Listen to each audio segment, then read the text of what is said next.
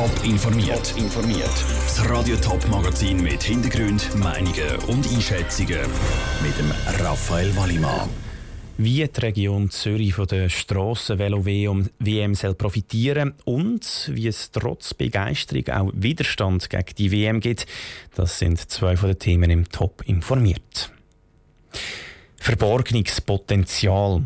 Das ist der Grund, wieso Zürich Gastgeber von der Strassenvelo WM 2024 wird. Die Zürcher Kandidatur hat die aus Bern ausgestochen. Verborgungspotenzial heisst, mehr Leute fürs Velofahren begeistern. Wie die Verantwortlichen von Stadt und Kanton das Potenzial entfalten wollen, Marian Merki und der Ruth Schmenzi haben nachgefragt. Bern ist die Velorennstadt der Schweiz, hat schon Tour de France zu Gast gehabt und stellt mit dem Fabian Cancellara den erfolgreichsten Schweizer Velofahrer der letzten 20 Jahre. Trotzdem oder gerade darum hat Zürich den Zuschlag für die Velo-WM 2024 bekommen, sagt der Co-Präsident vom Schweizer Radsportverband Swiss Cycling, Patrick Hunger. Das Potenzial ist riesig in Zürich, im Kanton Zürich. Und ich glaube, das Potenzial müssen wir abschöpfen. Und es braucht wahrscheinlich so ein grosses Ereignis 2024. Das ist wichtig für den Radsport, für Velo und für den Tourismus. Es bräuchte also so einen grossen Anlass, um das Velofahren zu Zürich wieder salonfähig zu machen und so das Potenzial von möglichen Velobegeisterten auszuschöpfen. Bis jetzt war das Velofahren meistens ein politisches Thema. Zum Beispiel, ob es mehr Veloweg bräuchte oder nicht. Der Stadtrat Filippo Lütenegger freut sich darum, dass die Velo-WM keine politische Kampfzone sei. Ich bin sehr froh darüber, dass es über das hinaus einen Schub gibt, dass nämlich auch junge Leute und Leute, die sich sportlich betätigen, nicht nur im Fußball und in anderen Disziplinen sich äh, betätigen, sondern eben auch im Radsport. Der Velosport soll also mit so einem Grossanlass gefördert werden. Doch die Weltmeisterschaft allein lange nicht. Es bräuchte noch einiges mehr, ist sich der Zürcher Regierungsrat Mario Fehr sicher. Wir haben jetzt fünf Jahre Zeit, die WM auch zu begleiten mit breiten Sportveranstaltungen, mit noch einer besseren Förderung für die Velofahrerinnen und Velofahrer. Und die Erfahrung von der Leichtathletik EM 2014 zeigt, dass nachher mehr Leute werden Velo fahren, mehr Leute auch wollen Rennvelo fahren. Und darum ist so eine Veranstaltung auch ein riesiger Gewinn für den Radsport, sagt der Mario Fehr weiter. Dass nicht nur die Stadt im Mittelpunkt steht und von der Velo-WM profitieren kann, sind Startorte über den ganzen Kanton verteilt. Plant sind die Startorte in den Regionen Affoltern am Albis, Uster und Winterthur. Der Beitrag von Ruth Schmenzi und Marian Merki. 2024 ist es also soweit. Dann ist die Strassenvelo-Weltmeisterschaft in der Stadt Zürich. Eine grosse Veranstaltung, die fast nur Begeisterung auslöst. Könnte man zumindest meinen, wenn man den entsprechenden Entscheid vom Zürcher Gemeinderat anschaut. Nicht mal die Grünen haben gegen die Grossveranstaltung gestimmt. Wobei Gegner gibt es gerade bei den Grünen schon. Peter Hanselmann. 112 Ja-Stimmen, 0 Nein-Stimmen und 3 Enthaltungen. Deutlich hat sich der Zürcher Gemeinderat für die Strassenvelo-Weltmeisterschaft 2024 ausgesprochen. Aber es gibt eine generelle Problematik von Grossveranstaltungen in der Stadt Zürich, vor allem auch wenn die Grossveranstaltungen wie jede unbedingt ins Stadtzentrum rein will. Sagt Markus Kunz, der Fraktionspräsident der Grünen. Er ist einer von den drei Grünen, die sich der Stimme enthalten haben.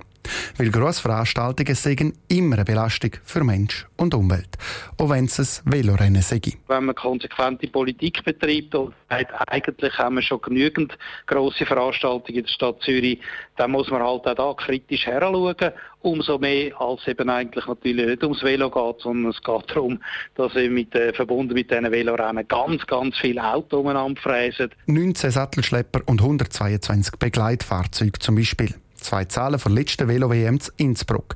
Aber nicht für alle Grünen ist das ein Problem. Die Stadt Zürich muss Velo fördern und das kann man äh, durchaus auch mit so einem Rennen machen. Ich hoffe aber darauf, dass eben die Stadt Zürich auch mit der Velo-Infrastruktur für sie macht. Der grüne Gemeinderat Markus Knaus freut sich auf die Velo-WM zu Zürich. Trotz Begleitfahrzeug und wenn die Zürcher Innenstadt für die WM zum Teil muss abgesperrt werden Gerade weil die Zürcher Innenstadt zum Teil für Wochen abgesperrt war, hat sich der Markus Knaus letztes Jahr an vorderster Front zum Beispiel gegen das Formel E-Rennen zu Zürich eingesetzt.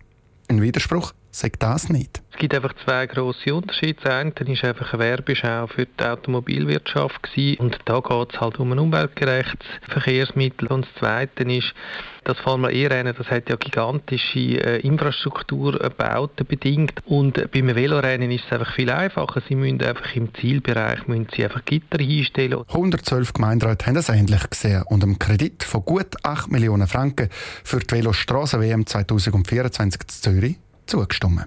Der Beitrag von Peter Hanselmann. Alles in allem kostet die Velo-WM gut 11 Millionen Franken. 3 Millionen Franken zahlt noch der Kanton.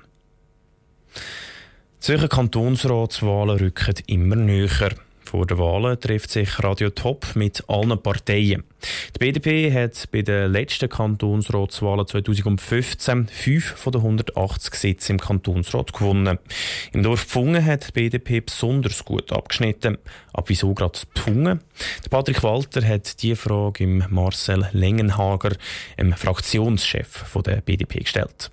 Pfungen liegt gerade an der Dös. Da treffen sich Wieland, Oberland und Zürich-Unterland. Pfungen selber gehört irgendwie nirgends so richtig dazu. Trotzdem ist das Dorf verkehrstechnisch gut erschlossen. Etwa 4000 Leute leben hier zu Pfungen.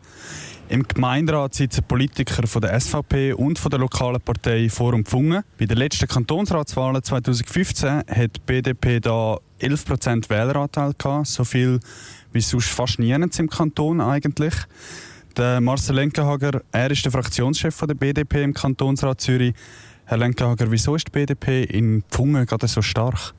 Sie haben es vorher gesagt, der Gemeinderat hat SVP und Freie Wähler. Und genau die Freien Wähler tun sich Kantonsratswahlen halt entsprechende Parteien auslesen. Und das sind Mitteparteien, wie wir eine sind.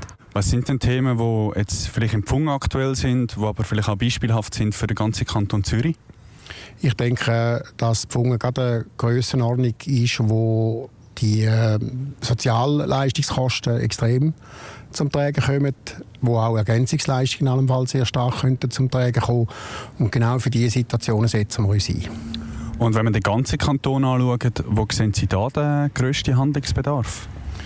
Nach unserem äh, Ermessen ist es vor allem äh, eine lösungsorientierte Politik, nicht eine Verhinderungspolitik, wie sie jetzt stattfindet, weil sich links und rechts gegenseitig aufheben.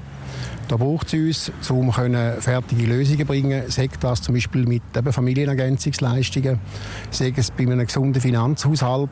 Die einen wollen Steuern sparen, die anderen wollen einen Haufen Geld ausgeben. So können wir nicht gesund bleiben. Was läuft denn vielleicht besonders gut im Kanton Zürich? Ich denke, wir sind wirtschaftlich ein sehr, sehr attraktiver Kanton. Das bringt aber mit sich, dass man halt eben die äh, Schere zwischen, ich sage jetzt mal, äh, einfacheren Leuten oder weniger verdienenden Leuten und gut verdienenden Leuten extrem auseinandergeht. Und genau da in dieser Mitte braucht es Lösungen der Marcel Lenkenhager, Fraktionspräsident der BDP zu Pfungen mit dem Patrick Walter. Gewählt wird der Kantonsrat am 24. März.